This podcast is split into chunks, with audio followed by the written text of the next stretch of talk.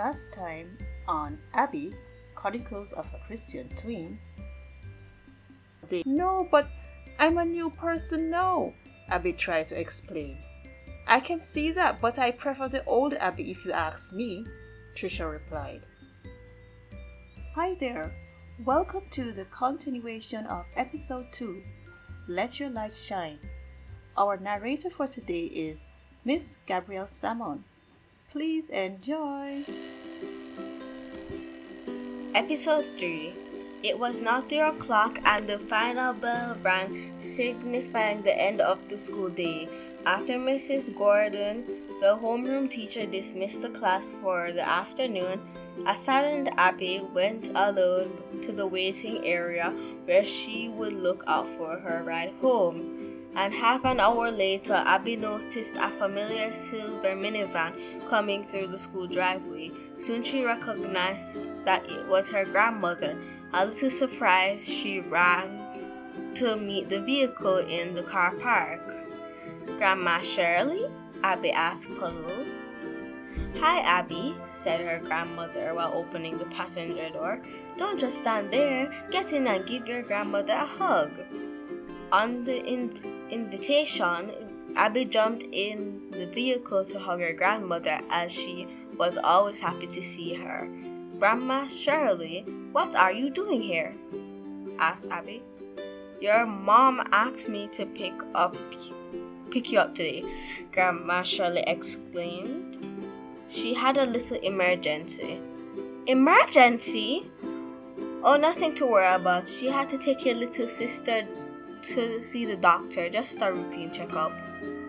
Nothing to worry about, Grandma, Grandma Shirley assured her. Michael should be at home. He will be in charge until your dad or mom gets home, Grandma Shirley further explained. On hearing that her brother will be babysitting her, Abby started to slouch as if the weight of the world was now on her shoulders. Could my day get any worse? She thought to herself. Grandma Shirley, on taking brief glances from the road, noticed the sudden changes in mood of her granddaughter. What's wrong, Ab Ab? Grandma Shirley said, trying to cheer her up. It will be fine. You and Michael should try to get along. We do, Grandma Shirley, Abby replied. So what's wrong? Grandma Shirley asked, concerned. Why the long face? Nothing, Grandma Shirley, Abby replied. From her years of experience, Grandma Shirley sensed otherwise, but before she could utter a word, the cellar phone rang, interrupting the flow of the conversation. Seeing the caller ID, she knew that it was an important client calling for calling long distance, though she hated pausing. She felt at the moment she had no choice but to take the call. After ending the phone conversation, the rest of the journey was spent in silence as Abby fell asleep in the car seat. Pulling into the driveway of Abby's home, there they were met by an anxious Michael pacing to and fro in the front of the house uh, on his phone. What's wrong? Is everything okay, Michael? Now a perplexed Grandma Shirley on seeing her grandson, his unexpected errand, which now proved detrimental to his previous engagement of band practice that evening. But people are depending on me, Mom, Michael pleaded over the phone.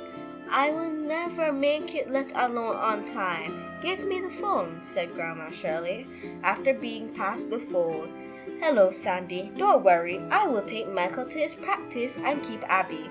Oh, Mom, I couldn't. Sandra replied. Well, you didn't, I insisted, Grandma Shirley. How can I repay you? Sandra. Nonsense! You're my daughter. Besides, I want to spend more time with my grandkids. Don't worry yourself. Say hello to Kim for me. Okay, Mom, thank you. Don't mention it. Okay, guys, first dinner, then the road, Grandma Shirley said to a now elated Michael and the slightly confused Abby, who had just woken up from her nap. The road? Abby asked. Yes, we are going to church this evening to take Michael to his band practice, Grandma Shirley explained.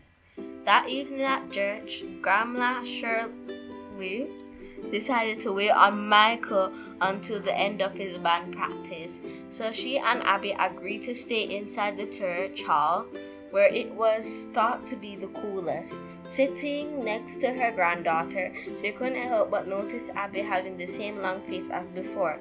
While gently stroking her granddaughter's back, then pulled out from her purse a lollipop to offer her. No thanks, Abby said while shaking her head. But I thought it was your favorite, Grandma Shirley answered. Sorry, just not hungry. Please tell me what's wrong, Princess. Grandma Shirley gently insisted. I know when something is wrong. Abby, while placing her head down and shrugged her shoulders and said, I just had the worst week ever. My friends, they don't like me anymore. Really? Why would you think that? Grandma Shirley asked. Because they think I'm different. I tried to tell them I'm a Christian, but they said they preferred the old me. Oh, never mind, sweet pea, Grandma Shirley said with sympathy. That's the cost sometimes when we try to live for Jesus.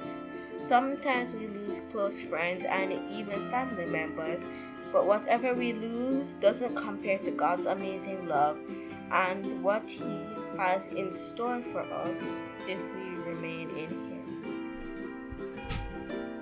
But does this mean I won't have any friends ever again? Abby asked. No, of course not, Grandma Shirley laughing. Remember, Jesus is the best friend you could ha- ever have.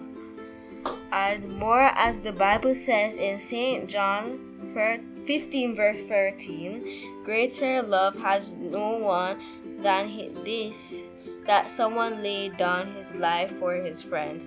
Besides, in Matthew 19, verse 29, whatever you lose for the sake of Christ will get you back hundredfold and shall inherit everlasting life.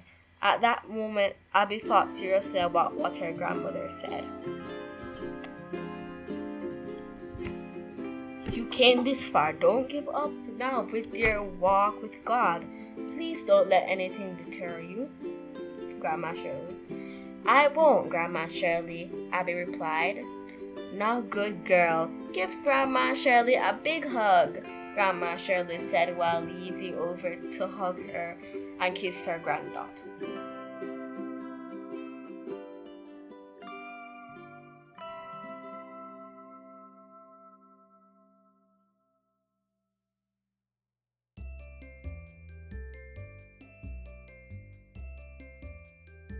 This was Abby, Chronicles of a Christian Tween.